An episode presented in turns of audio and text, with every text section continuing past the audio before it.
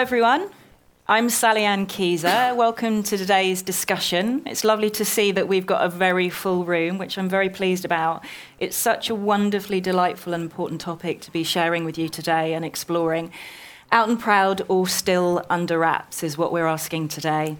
And we're here to explore whether broadcasters are helping children self identify, um, helping them to empathise with positive LGBT role models or are other digital platforms taking the lead in this area?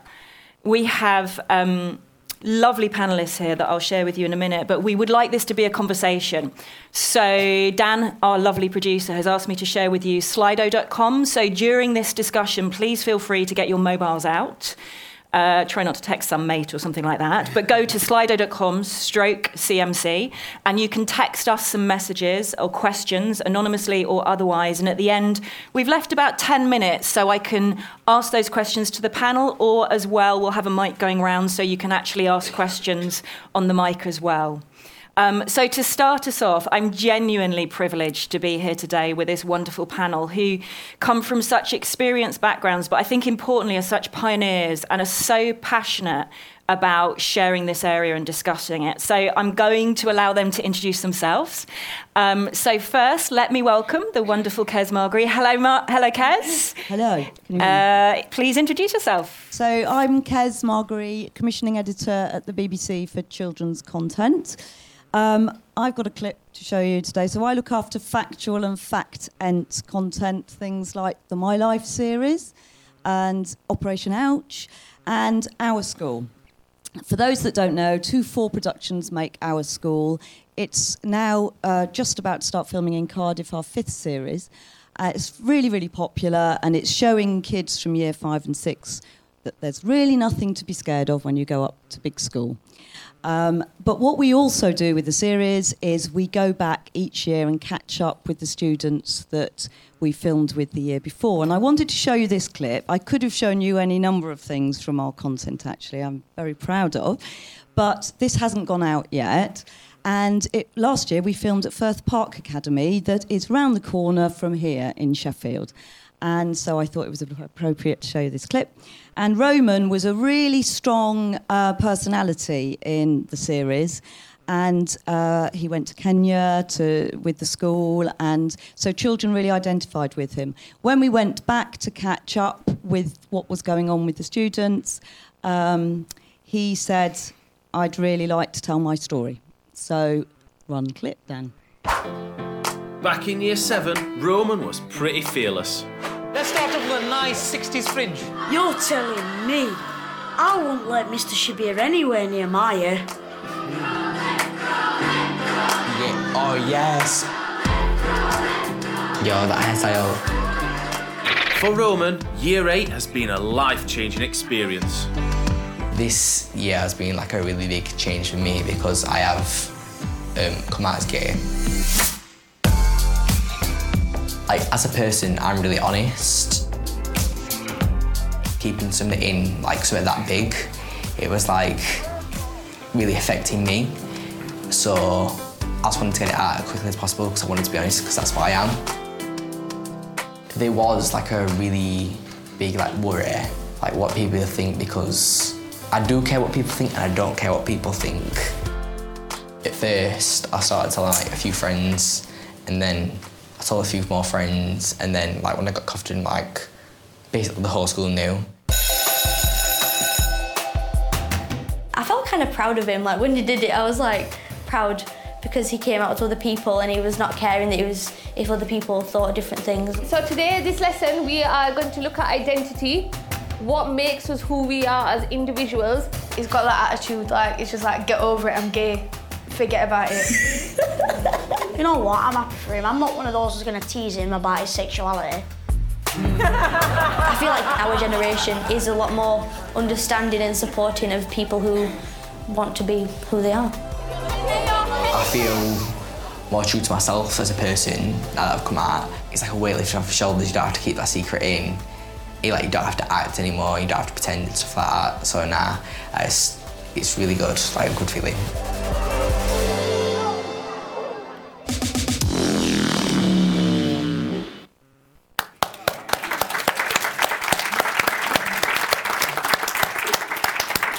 Thank you, Kaz. And now may I introduce David Levine. Hi. Um, uh, good afternoon. Thanks for attending. Uh, hope you're having a great conference so far. It's a pleasure to be here.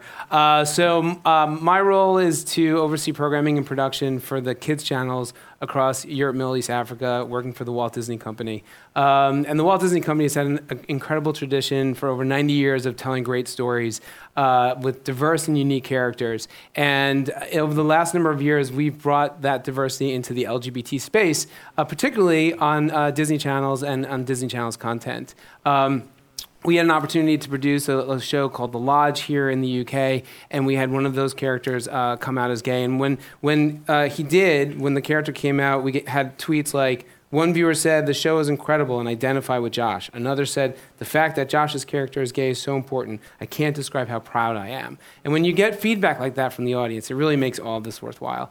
Um, I'd love to show you a sizzle, which uh, just shows you some a very quick sizzle of some of the different clips from the different shows that we've done, which focus on uh, LGBT storylines. So hit it.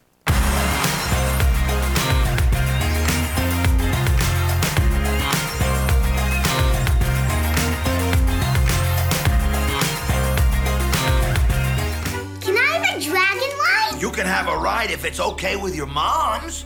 Pretty please? How can we say no to that? Okay, okay. I always kind of thought you guys would make a cute couple. That's never gonna happen. She's not really my type. This guy's everyone's type. Girls aren't really my type. I mean, I love them as friends, obviously, but. Oh, cool.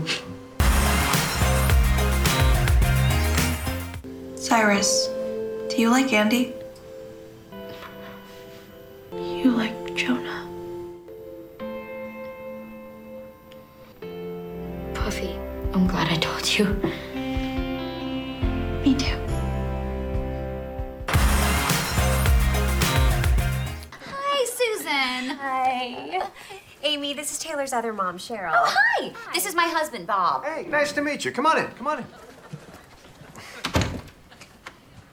Taylor has two moms. Nothing gets past you, Bob.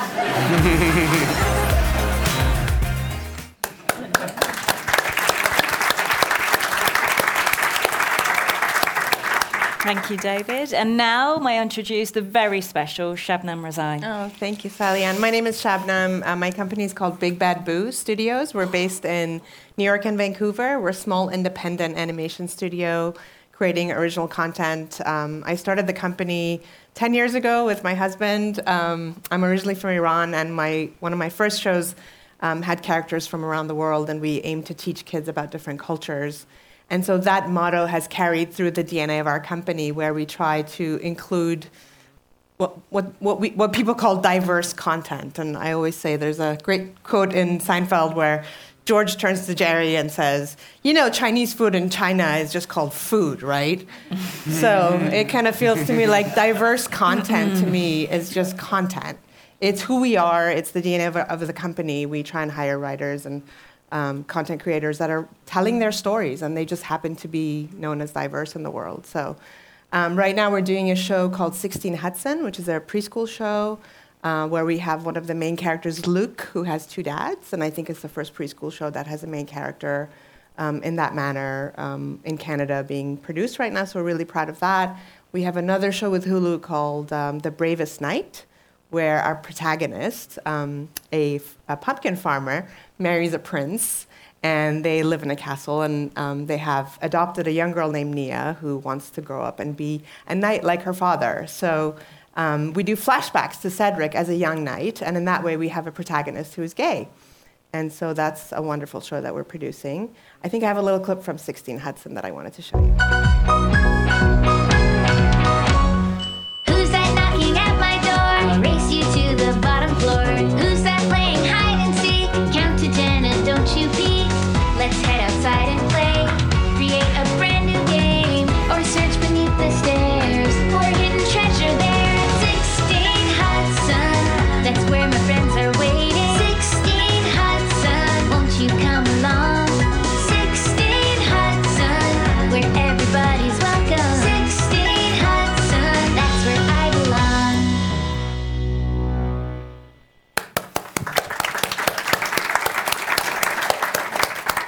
You, Shabnam.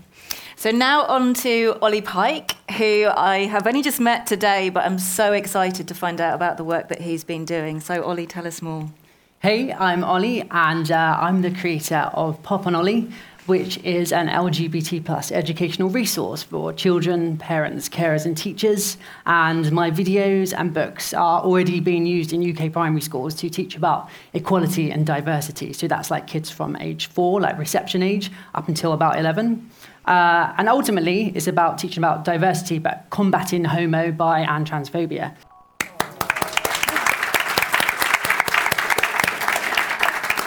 Thank you, Ollie. And now on to Nick Marsh. He's coming from a very different space, so he's got lots of thoughts to share as well. Nick, tell us about yourself.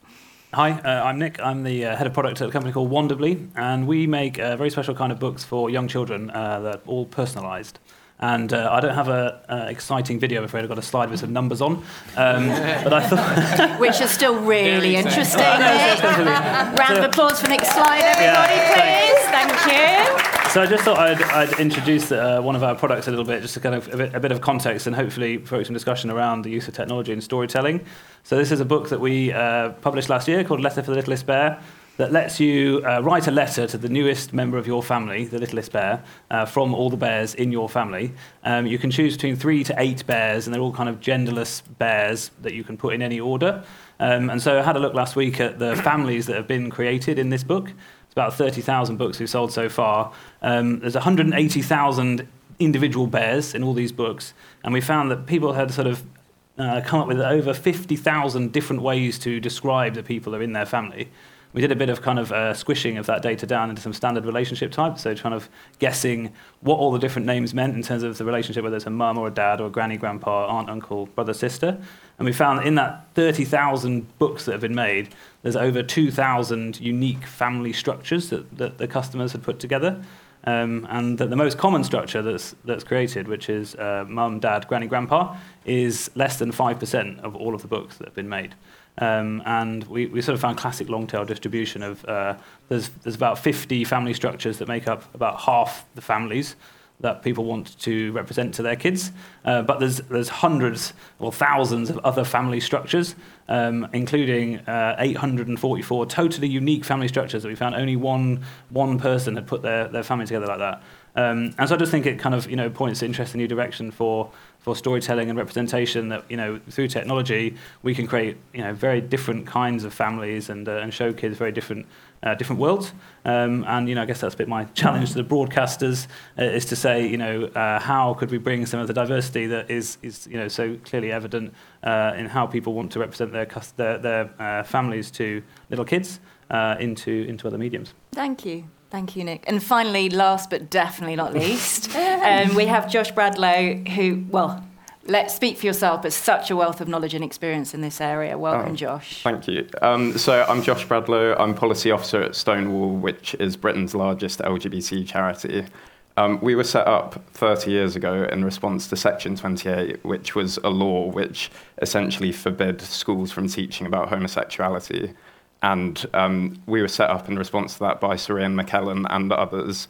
Um, and as a result, a huge focus of our work has been around education. So going into schools, of which we now work with over 1,200 across Britain, um, to help them teach about different families at primary school in an LGBT inclusive way, and also to train teachers to tackle anti-LGBT bullying. So I think there are huge opportunities in terms of broadcasting to to um, mirror some of the work that has been happening in schools, but also to progress that work, um, to, to really help all young people grow up feeling free and happy and safe to be themselves, but also accepting of other people who might be different to them. Thank you, Josh. So let's get going. to begin with, let's start by looking at the emergence of digital platforms, um, which is one of the reasons why we're here today, Ollie. I'm looking at you because what I want to ask you is Has technology enabled digital platforms to offer representation, positive representation of LGBT to young people that broadcasters either can't or simply don't do, do you think? Yes. Well, when I go into schools, okay, uh, into these primary schools, we've got seven, eight, nine year olds who are obsessed with YouTube, which is great for me because they think I'm a rock star. Um, but they it's such a huge part of their world, um, which is an awesome thing, but it's also kind of a scary thing. In terms of YouTube on the whole, there are so many LGBT plus uh, role models in there, which is great for all of us because it means we all get to learn about the big rainbow that we all exist under. Um, however, I don't think that there are enough positive LGBT plus role models for younger children, um, and YouTube is a bit of a rabbit hole. So what I've tried to do is create kind of a safe channel, which is LGBT plus inclusive, which children can watch and um, get to know different types of people. Um, something that YouTube has done, which is really great, is produce YouTube Kids, and that's kind of videos which have been um, checked to, to see if they're age appropriate. Um, so, that's, So you're saying so you're saying that YouTube is leading the way, but actually even within that area you feel there's more that needs to be done. There's Yeah. not enough younger role models for younger children? No, no, not at all. I think a big thing with LGBT is that we've unfairly been sexualized, um, and that's not who we are. And I think it's really, and I think the internet and particularly YouTube is leading the way in breaking down attitudes which, you know, we've had negative, negatively attached to us. Things like Section 28. And I think the progress what- that we've seen in the past couple of years has been because of these role models that we've had on YouTube. Mm-mm. And Kez, from a broadcaster's point of view, um, how, do, how do you feel about the digital platforms and, and YouTube? Do, do you think they're doing things that you as a broadcaster can't do or are unable to do? I, I think um, I think it was really interesting what Michael Rosen said yesterday about appropriateness, and we're all completely savvy about appropriateness um, within our content, and that we all know that children are going to YouTube to look at content that isn't necessarily appropriate for them. I think that we, as a children's broadcaster at the BBC, um, do have certain um, things that we absolutely must do, and it would be really remiss of us if, whenever we were doing family um, content that featured families, that we weren't thinking about different sorts of families. And I think you'll find that across most of our content now.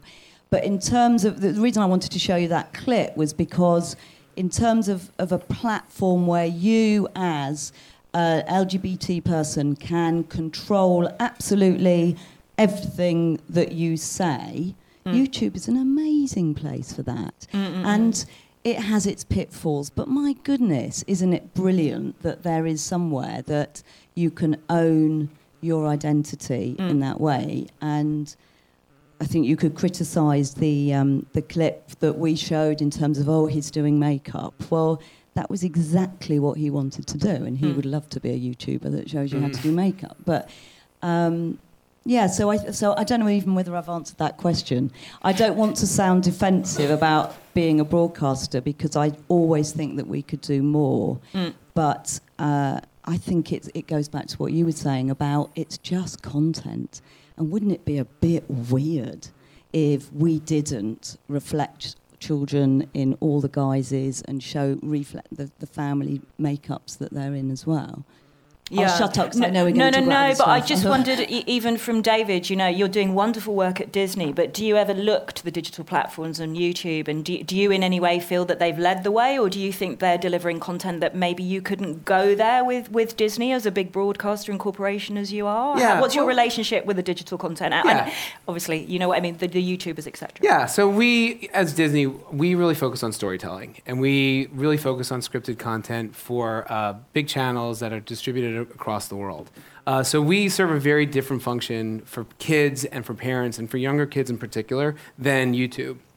So how we interact with the audience through social media, for example, the, the tweets that I shared earlier, that's that's our way to be able to connect with kids it, through social media and, and through YouTube. So we you know operate in a different way. Mhm. Um, we think a very important way because we tell great stories uh, for kids and for families, and to also be able to spark those conversations uh, between kids and families. Um, so that's that's we feel we play a different role. A different role, and each can complement each other and presumably Absolutely. learn from each other. Yeah, absolutely. Okay, and, and Josh, can I just come to you more as an outsider looking in, um, focusing again on the digital platforms? Sure. Uh, what are your thoughts on where we're at and how that's leading the way? I think in terms of the research that we've done, we, we've seen that with digital platforms, that is the, the place where most young LGBT people are finding role models who they identify with. They're finding people whose lives reflect theirs. And for a lot of young people, it's a lifeline and it really helps them to understand themselves a lot better. And I remember in our research, Ollie's name actually came up repeatedly as one of the most common kind of role models cited um, by young people, which is. Um, I, I, guess. Can we have another round know, of applause for yeah. Ollie, please? yeah. Sorry, Josh. Um, so, so I guess there's huge positives in that respect, and then at the same time, of course, online that does pre- there are challenges that are presented in terms of we know that anti-LGBT content is widespread. We know that um, anti-LGBT abuse um, is frequently targeted at LGBT young people, and so I think um, there's kind of there, there are some safeguarding elements there. Um, w- which are very difficult, but at the same time, it is a lifeline in so many senses. And really, our priority as an organisation is to help young people develop that kind of digital literacy so that they're able to navigate those challenges of the internet Mm. and actually make the most of, of the great content that's out there. And whilst we're focusing on these platforms, Ollie, could you just share with us, because I know that it's not been a straightforward journey with you, and one of the, the concerns that everyone has with YouTube is, is the moderation issue. Mhm. Um, I know you've got lots of thoughts and experiences on that while we're talking about it. Can you, can you Yeah. share some of those with us? Uh, well, of course, uh, the positive always outweighs the bad. Um, but I've had a lot of negative experiences online with, you know, haters, as we like to call them. Um, some of the comments that I get on a daily basis, I think as you get bigger on YouTube, you're just open to all types of people and all types of ideas. So, of course, you're going to get opposing views, but some of it is just hatred and just trolling. And it went so far that I had to get the police involved because I was getting like death threats. I was being called a paedophile, brainwashing children. Um, it really makes you realize how, how scary a world it is. And it really actually, for a small amount of time, really reduced me. And it was great because it made me realize the position that children are in when they're online. They can be so vulnerable and I'm a pretty well put together guy, and it, it took me to a really, really dark place. So it made me realise that we have got to safeguard children uh, in terms of YouTube, in terms of the internet. So that was the Mm, mm, mm. positive that came out of it. Which is potentially where the broadcasters come in, and we talk about having different roles. Um, I know, Shabnam, you deliver some amazing. Please recommend you going to look at Shabnam's content. I mean, it's delightful. Um, how do you feel? We'll talk a bit more about the broadcasters, but how do you feel about delivering content to broadcasters? Then what Ollie's saying, the lack of moderation. You're working in a presumably safer space, delivering content to broadcasters. Yeah, I mean, I'm fortunate enough to be working with um, TVO Kids and SRC Radio Canada and Knowledge Network in Canada, which are all very much supportive of the content that we do, and they also add in terms of the note giving that they do to the scripts that we have. Um, in 16 Hudson, we're just trying to normalize these families. Uh, one happens to have two dads. One is half Indian, half Irish. The other one's Iranian, one's Chinese, and they all have different family structures. And for us, it's just a great show with good stories and good characters. Hmm. And these other elements are in the background. Um, and sometimes our writers will go off and you know try to write a gay episode, and we're like, that's not the point of the show. Um, you know, and with with Bravest Knight, it's the same thing. Our experience with Hulu has been really, really positive. Right. They get it. They understand, you know, how to create good content. And I've had other experiences where the broadcasters don't get it. Mm. So it, it's it's the gamut right now, and so it's important to have leaders like Ollie kind of braving it out there. Um, that's so critical. What you do. I mean, I my heart just like sinks when I hear that there's all this hate out there, and we we've had a lot of hate mail and you know a lot of stories about people coming out and um, going against this type of content, saying it's gonna ruin children and whatnot. And it's just not the case. It's just trying to educate, trying to provide content and curriculum that is very um, substantial and can go into the school systems. For Bravest Knight, we're partnering with HRC, which is a huge organization in the US, Human Rights Campaign, and they have a mailing list of like 2 million people, and they're really good at fighting this the, the hate. Um, we have lots of stories where there have been instances of hate, and they just basically what they do is they turn it around and pour love on top of it, and it fuels even more Yeah. love. So the hater is kind of like, I shouldn't have done it because now we've brought even more attention to it. So um, for us, it's about educating. Right. Yeah. And David, can I ask you? Do you do you get complaints? Do you get? But I mean, how do you manage it as a broadcaster? While we're, whilst we're sadly talking about the negative aspect of all Yeah, this. um, you know, there's there's been some negative feedback um, throughout uh, when when when we've had all those different situations, but it was it's been so dwarfed by all the overwhelming support and the accolades. Frankly, um, Andi Mack won uh, won, won an award, the, the the first ever GLAAD uh, award in the U.S. for kids content. Um, we continue to get great feedback from the audiences. Uh, so you know we we really don't um, don't don't wind up getting swayed by by the the negativity we see. And in terms of our social media and platforms, you know it's very moderated, and Disney is a very safe space. Um, so we you know we really take care to make sure that anyone that's interacting with our brands and our stories ha- has a positive experience. Brilliant. And before we move on to the broadcast side of it, just to wrap up sort of the digital platforms, can I glance this way and just ask you, you know, authenticity is bantered around a lot, and with YouTube, UGC, a lot of UGC content out there. Um, do you feel that it has led the way when it comes to UGC content? It, do you feel, as we wrap up this digital platform section, that actually that authenticity is being led by the digital platforms and, and by YouTube? Looking this way.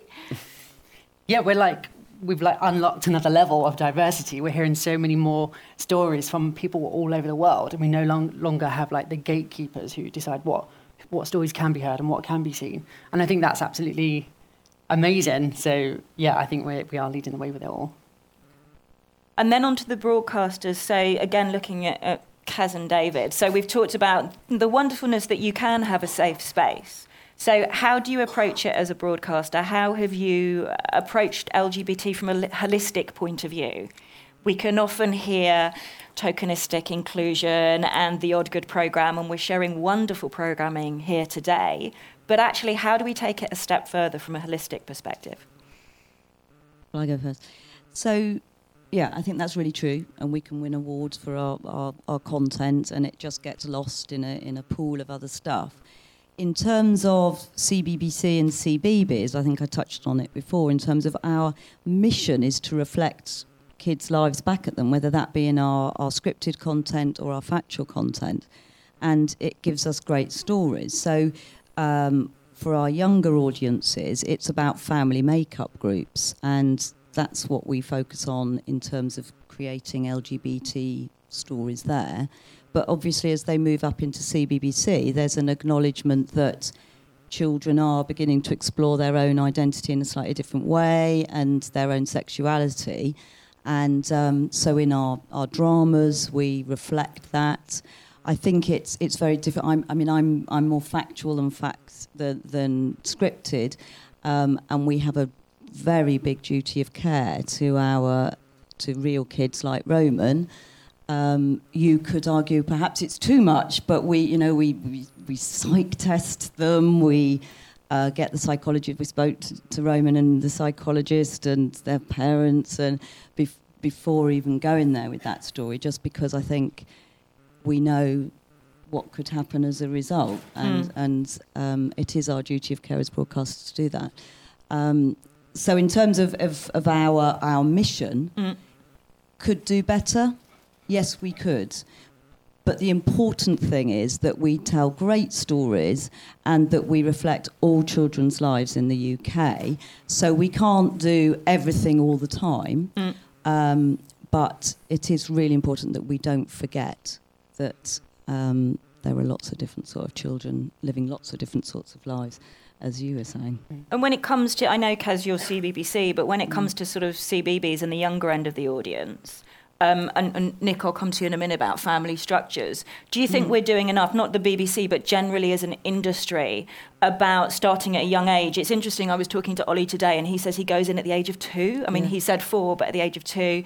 Nick's going to talk about the different family Yeah. structures. Are, are, are we as an industry, I'm not specifically talking about CBeebies, doing enough with the younger age group whilst we're on that? I think I think we could we could do more. And there's been what you were saying, Ollie, about sort of sexualizing it to a degree. And I think there's been a fear that oh well, if it's about LGBT issues, it's it's about sex, and that's definitely the complaints that I get all the time is that you're you're doing stuff about sex.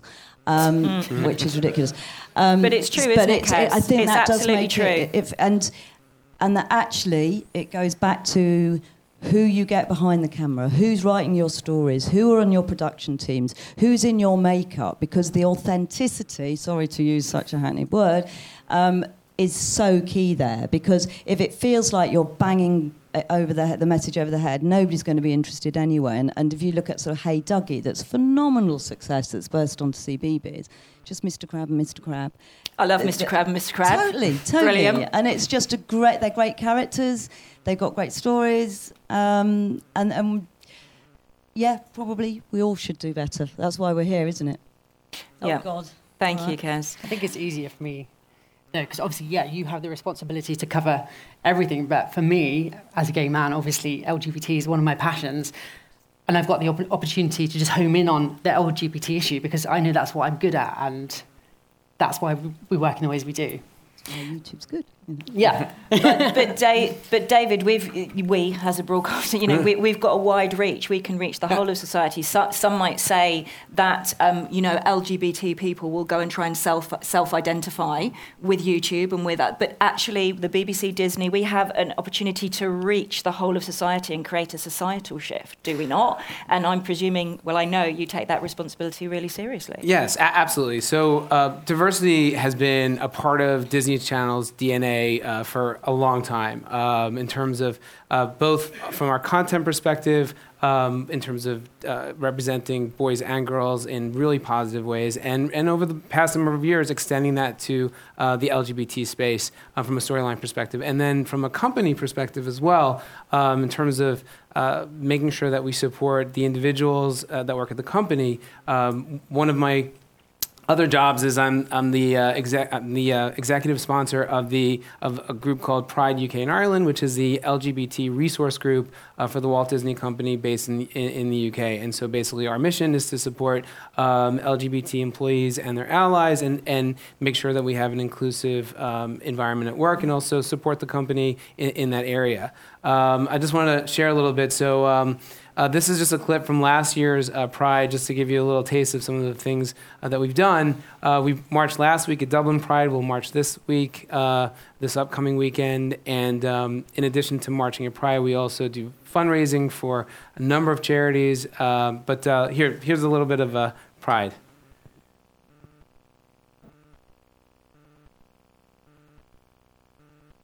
Or not, as the case may be. There you go.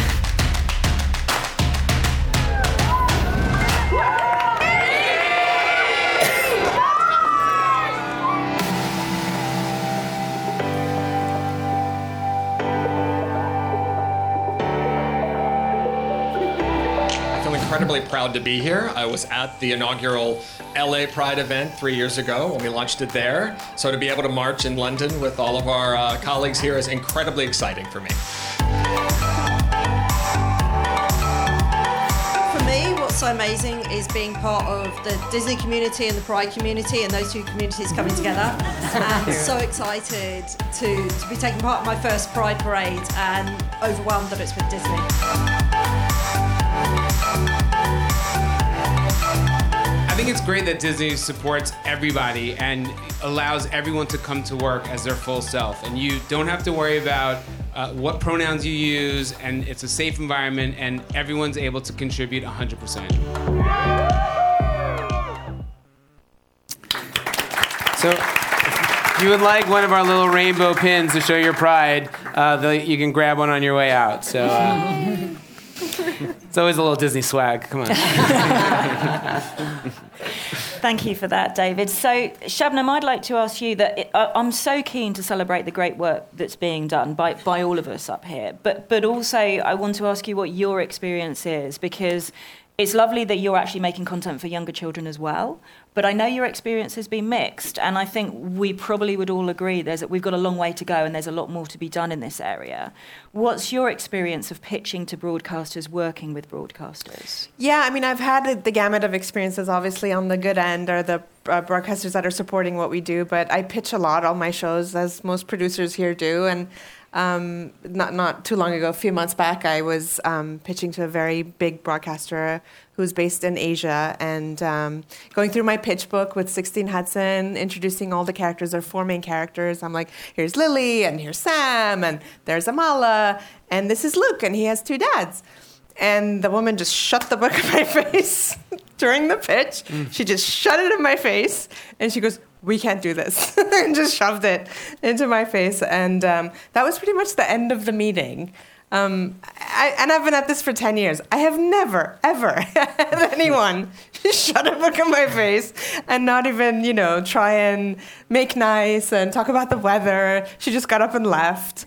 Um, you know, and I think it's a cultural thing. I think the West is obviously leading the way in um, things like uh, marriage equality and the laws that are being passed right now.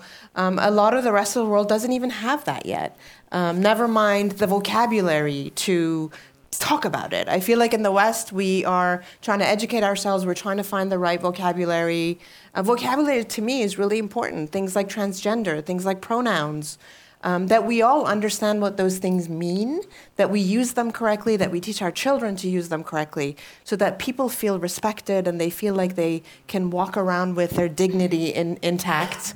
Um, you know, and so in the East, you know, I'm from Iran. Uh, the president of Iran back six, seven years ago famously said about homosexuality, we don't have this problem in Iran.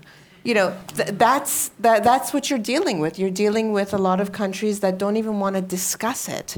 So then the question is, you know, how do we get there? Yep. And um, it's a challenge. And I think uh, it puts more of a burden on the Western world, the content creators as well as the broadcasters, to take it very seriously and to really reflect. I mean, I love the statistics that Nick brought in because to me, I look around my world where I live and the families I interact with are literally the show that I've created. My nephew has two dads and he's three years old. And when he is four and turns on the telly, I want him to see a family with two dads. So that he's like, oh, look, he also, Luke also has two dads. That needs to be normal for him. Yep. And they don't have any resources to read books to him right now. You know, there was a, a book I found in his in his room that was, you know, the monkey that has lost his mummy. And I'm like, Chef, why are you reading this book to him? Well, because there are no other resources. You know, so how do you deal with um, creating really great content, books, Yeah. cartoons, resources for these families? It's lacking, and Yep. if we're content creators, we have to create them. What do you think then, Nick, about this? Yeah, I mean, I would just also add there's loads of uh, obviously really important political reasons to do all of these things, but also just in terms of making money. Uh, we find that the books with the broadest representation that have the, the closest gender balance and so on in terms of bought for boys, bought for girls, we don't make any books that are you know for a particular gender, but you do on some of the books uh, have to choose a gender. The ones that have the the broadest appeal sell the most, and the ones that have the you know the the uh, the widest representation sell the most. So you know by not representing uh, broad you know sections of, of society, you're just missing out on opportunities to make money as well. And Nick, you shared with us all your wonderful different dyna- dynamics and family structures that you've come across. Do you feel that, that broadcasters are doing enough to represent all those different family structures that you're coming across in your work in, in publishing? I mean, you know, I'm, I'm not a TV specialist. I did a little bit of research before this panel, and there is obviously some promising changes and so on. I'm really excited about 16 Hudson. Sounds, you know, that's uh, really different. Most what I've seen so far in terms of representation of families, it's, it's kind of on the side, it's side characters, it's maybe in the background and so on, whereas putting it front and centre is, is very exciting. Obviously, you know, broadcast is not a medium that's well suited for lots of variety and, uh, and, and lots of different kinds of representation because, you know, you have to create one show and then everyone watches the same show. Um, you know, I would say that Helen's in the audience. No, I would say that. Who would like to stand up and dance? Ruth, you're a great dancer. Give us a jig. yeah, you know, uh, there's there's there's always there's, there's always more to do, and it's it's great to see these shows coming through where we have lead characters uh, from different backgrounds, and um, and you know, not not not not afraid to do that. I think it's great. And Josh, before I come on mm. to education, can I just ask you, because you've got such a wealth of experience in this area, we all are permanently trying to do more. I say we, I'm not a broadcaster, but I, I mm-hmm. know in the broadcast world we are. What's your reflection looking in from, from your side? How are we doing generically in the industry with mm. broadcast? What can we do better? Because we need to look at what we can do better in this area. Sure. So I think that there are two components to it because it's kind of the, the internal processes. So in terms of workforces, um, your workplace policies, etc. Um, broadcasters as a whole have come a long way, but there's still a long way to go to ensure that every LGBT employee feels able to be themselves at work. And then, in terms of the, the second strand of that, which is the actual programming and the content which, which is being published externally, I think while there have been a growing number of positive examples that we've spoken about, um, I still think that those examples are notable rather than normal. They're an exception to the rule rather than a fabric, part of the fabric of all of the programming. Um, so I think while there has been positive changes, I think there's real opportunities to to mainstream it further and to make it part of the, the fabric of all programming. And you gave a lovely school gate analogy Yes. to me when we chatted before. Will you share that with? Sure. So I was thinking about because I know Kez was talking about this, this the kind of fear that exists or the hesitation around why uh, around including LGBT characters in children's programming, and there, there's some fear sometimes about is this appropriate, etc. Are we going to get in trouble for this? And I was thinking about an analogy of the, the fact that there are tens of thousands of children who grow up in families with same sex parents, and every day those same sex parents are going to the school gates to collect their child. And that's what all the other children see. And if you were a teacher in that situation, you would have no hesitation about those parents arriving at the school gate. It would be unthinkable to ask them to go around the corner to collect their child so that the other children didn't see them. So if it's fine in everyday life and if that is the reality of children's lives, then why is there this hesitation around reflecting that in our programming? Um, so it's almost like a kind of challenge to, to broadcasters to, to really um, do what Shabnam said and reflect the everyday reality of all of our lives.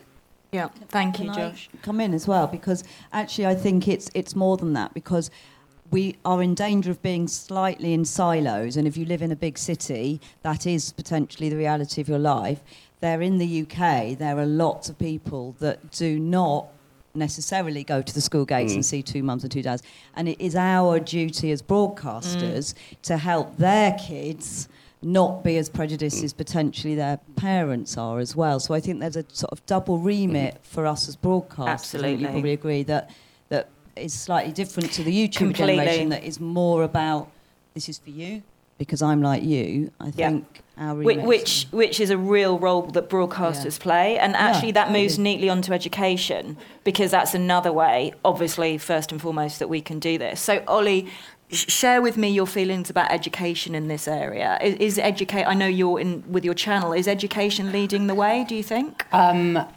recently is getting a lot better. You know, we have the things like uh, the Equality Act, uh, which ensures you know everyone has to be treated equally and fairly, uh, and that's in schools as well. And actually, things like Ofsted are looking to see if schools are LGBT plus friendly places. And um, I'm happy to say lots of the schools that I've I've gone into, they've got things like policies which are very welcoming of people who have different sexual orientations or, or different genders. Um, so things like that are really good. But I'd also just like to talk about, um, you know, the statistics of school. And uh, thanks to Stonewall, we know that it's almost half of uh, children who identify as LGBT are being bullied in Britain's schools. Um, I don't know the exact statistics, but some, like a lot, too many of them are self-harming. Some of them are even taking their own life, and that's why it has to. This type of education or entertainment has to come in to all aspects of children's lives, whether it's in their education or whether it's in their entertainment as well. That's why it's such an important subject, and it's why next year I hope to be in the biggest cinema here at CMC. um, sorry.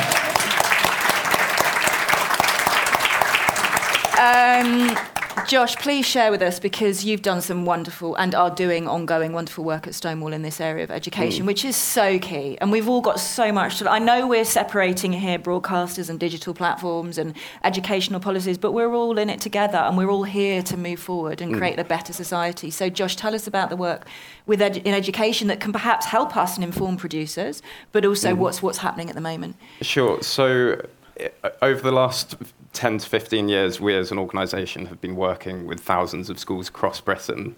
And a lot of that work has been around um, working in primary schools because we know from our research that half of primary school teachers have seen homophobic bullying take place within their schools. We know that terms like that's so gay or you're so gay are heard by the vast majority of young people in Britain's schools. So there really is work to be done. And it's not uh, a kind of nice to have to, to talk about LGBT issues at primary school, but it's actually essential because if we're going to help young people grow up with accepting attitudes, both of themselves and others, then we need to start young. And a lot of the work that we focused on has been around the theme of different families.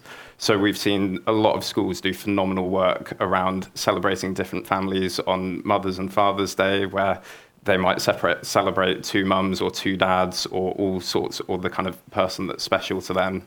Um, and really making sure that in all of their teaching on relationships that they're including same-sex couples that they're talking about family diversity in a way which is lgbt inclusive.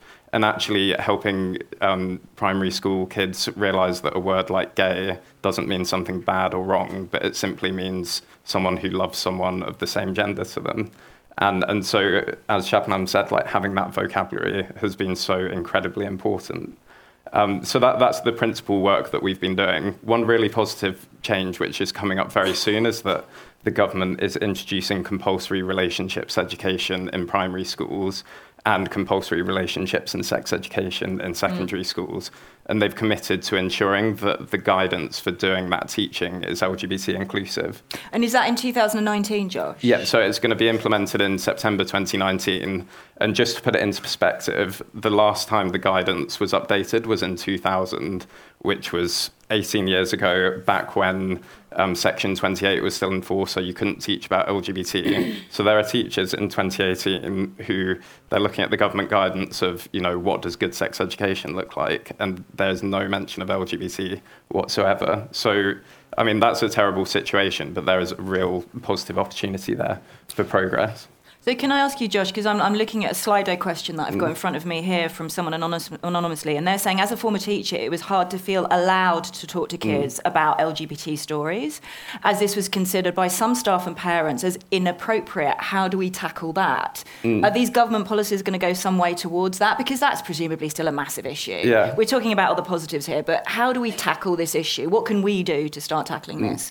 Well, I, I, think we definitely know from our research that the shadow of Section 28 still looms very large. A lot of LGBT teachers, in particular, don't actually know if they're allowed to talk about their identity or to disclose who their partner is because they're worried that they might get in trouble. Um, and that's because of the, the kind of shadow of that legislation. Mm. I think, in terms of what what the sector can do as a whole, is actually in, in terms of broadcasting, there's such a massive opportunity to, to kind of eat away at that stigma sure. that exists. Um, and it is what Ollie said about the fact that LGBT issues have been sexualized and that there is um, this sense of, you know, a kind of whether we like it or not, whether we've done all the reading, whether we feel like we've um, we understand LGBT issues, there's still a thought in a lot of our heads that there is something age inappropriate in some way about LGBT issues. And actually, we need to challenge that thought and we need to transform our understanding so that we don't talk about age appropriateness when we talk about LGBT, but we actually talk about timely teaching mm. and that actually um, being a child that is they need that information if they're going to grow up being accepting of others and of themselves. It's timely that that information is delivered to them, and it's a necessity rather than a kind of nice add-on. Yeah, thank I you, think, um, something really good. Just sorry, going back to when you were talking about SRE and how that's going to be mandatory. It's actually going to be opt-out, unfortunately. So that still means that uh, parents can decide, oh no, my kid's not going to be in that lesson. Mm. However, which I think is really good, you can just sprinkle the, the LGBT amongst the curriculum. So when like teachers mm. in English, they use one of my books, or they use uh, like another book which is uh, diverse and includes LGBT plus characters. When you're in maths, the question is about I don't know Sheffield Pride. Like you can sprinkle it in amongst mm. the curriculum, and you can't opt out of maths, you can't opt out of English. So yeah, and, and the, in terms of the opt out, there, there's massive opportunities for schools to actually engage with parents to explain to them why it is so important mm. that all young people are being taught about relationships and at secondary school about sex, mm. and why it's important to do that in an LGBT inclusive way. Because we know from the research that actually most parents don't have a problem with it at all, Mm. and they're very welcoming of it, provided they've been communicated with like that. And when we're talking about in a timely manner, actually, Shabnam, can I ask you, as we're going to move on to questions here, you know, how do you feel? Because we see lots of inspiring content um, with the older, old, old, older audience, but when it comes to the younger audience, which is which is who you're addressing with your content, do you think there is enough being done in that area? Because when it comes to preschoolers, we're talking about a timely manner. We're talking about how we can do it in a positive way and how it's now being introduced into the education system. H- How do we do that? As well, you're doing it as a broadcaster, but Yeah. but what can we do? What needs to be done with the younger? Well, I just think we need more content. We need to um, write more stories around families that are different, that may be structured differently, and just introduce it as that. I mean, whether it's a single parent or two moms or what have you, um, or combined family, I mean, these things need to be um, talked about and written about. What we try and do is we try and hire um, writers who are from these types of families so that our content is authentic to actual stories of people. And I think that broadcasters as well as production companies should look at um, what type of writers they have and what type what type of people work on their shows. Um, for our Bravest Knight, we made special um, paid special attention to make sure um, our voice cast is all from the community. So we have um, Jazz Jennings, who's do, doing a voice for us. She's transgender in the U.S., and um, we have people like T.R. Knight uh, playing the um, the the knight. He's a knight, and his name is Knight. um, uh, Wilson Cruz is doing the voice of the prince. Uh, we have RuPaul doing the big bad wolf, um, and the big bad wolf happens to be a cross-dressing wolf. so you know, it's for us, it's it's sort of like an all all inclusive 360 thing. And I think if more companies do that, then it can be real and it can really reflect what goes on in society. Okay.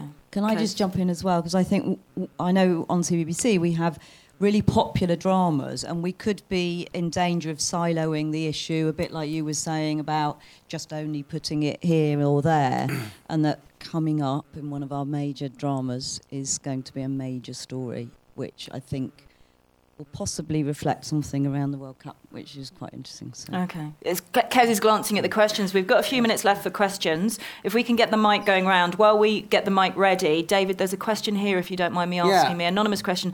David, how do you reach preschoolers with this topic who may not be on social media? I, I think it goes to the timeliness. Um, you know, we, we structure our stories for different age groups, and, and I think um, the, the, the clip that we showed was the Doc McStuffins episode, where for that so that's for preschoolers, and throughout all of our preschool programming, we have messages of diversity and inclusion, um, and in that specifically, where we showed you know family of two moms, um, and you know I think that there's opportunities to do more of that sort of thing, Mm. um, but that's where we would be uh, addressing that age group in terms of in terms of what's the right way um, to bring this kind of storyline and area to to that age group. Um, and then as we skew a little bit older, we have um, more opportunities to tell storylines that uh, go into it a bit further.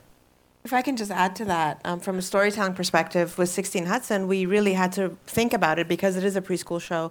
We have two particular episodes that um, are about Luke having two dads. One of them is an episode where the kids, um, it's dad day in the park, and the kids are like racing, d- doing different races with their dads.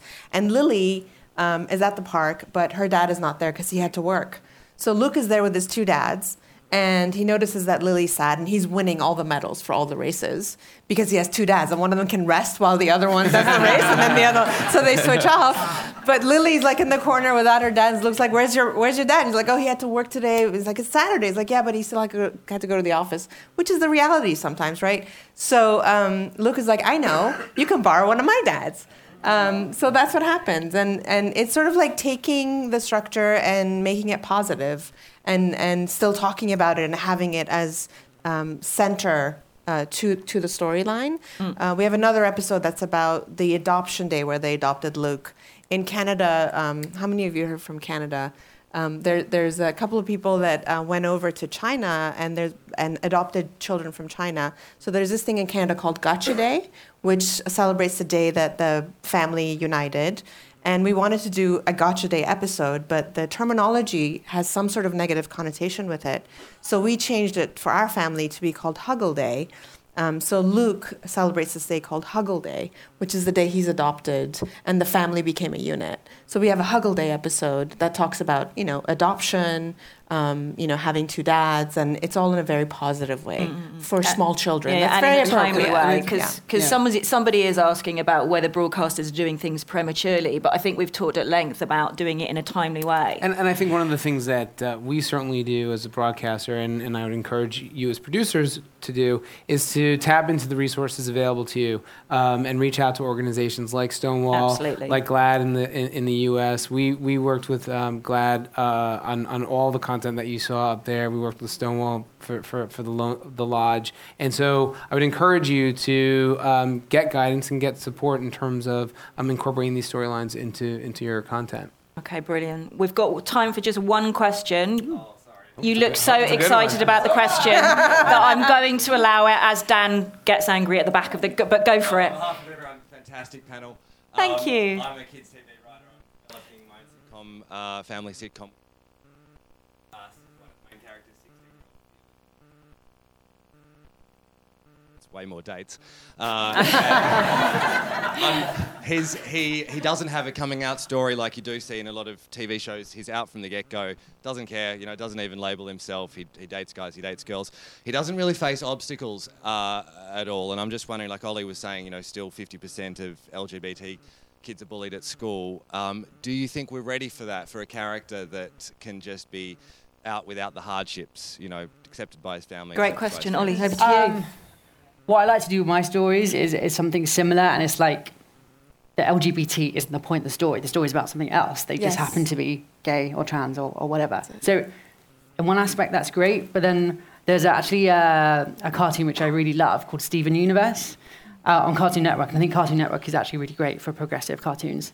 Um, and they have like these little gem characters that are supposedly female, uh, and some of them are like in relationships and stuff. And actually, what I think is really great about that cartoon is that this couple, you see them like kissing and like being affectionate with each other, but then they also have arguments and they also do stuff that we do. And I think it's just as important to ref- again reflect real life in, in in characters. So I think perhaps it is important to you don't necessarily have to talk about the the coming out story, but perhaps uh, address other issues that he might face or, or someone that age might face. It doesn't even have to be an LGBTI.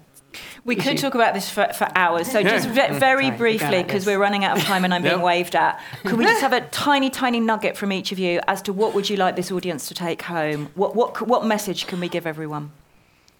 Be brave. Don't self censor. I think that's all within us to do that and give opportunities to writers, producers from the community to um, so that you have an authentic voice and trust trust them. Thank you, Kez. David?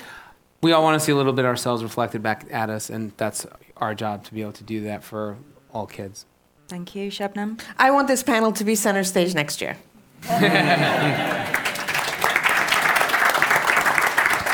Ollie? Um, I'll leave you with my favourite quote, Neil Gaiman. Fairy tales are more than true, not because they tell us that dragons exist, but because they tell us that dragons can be beaten. So let's beat some together. Nick? I mean, I would just encourage everyone to to look beyond broadcast uh, at, at other formats as well, and, and the ways in which new technologies can help us to tell stories that are very, very different uh, from the things that we do today. And Josh? Um, I would just mirror what Kez said about being brave um, and the fact that you know that there is some discomfort and fear there, but actually it's best to engage with that and to really um, be brave about your programming because it makes such an impact to the lives of young people with LGBT parents or who themselves come to identify as LGBT. So I think it's incredibly important um, to be brave. And as a sector within the LGBT sector, we're very keen to work alongside broadcasters and provide any support we can. So just get in touch, basically. Brilliant. So, thank you so much. We could go on forever. I've got to read you a quick announcement before we're going to leave you with a lovely clip just for food for thought before you leave. If you want to ask our speakers any questions, please go to the showroom bar or cafe or hub space across the road where tea and coffee are available. Coming up next here in Cinema 2 is The Internet Really Broken at 2:10 p.m. Before you go, thank you one final round of applause which with wonderful wonderful panel. Good job, Sally Thank you to the amazing Don Jolly, Jolly, my producer at the back. And finally, please don't leave before this lovely little clip, which I hope inspires you to go and do So, wonderful work out Alf, there. The reason for this video is that I wanted to have a, a conversation with you. What is it? A, a talk, a chat. How do you think about love? Do you think boy, girl, marriage, baby? So if you're a so if you're a, a mum and you want to be in love with a dad, you get in love with them. So you know Lottie and Shane, Yeah? they're in love. Have you noticed that I haven't got a girlfriend? Yeah, because if you gone to school and you in in love with them, you can actually get married. So how would it make you feel if I married a man? If you marry a man, it's going to be so cool because I saw it in one movie and in one movie a man was in love with another man and and then everyone was saying cool in that video. Cool, cool, cool, cool.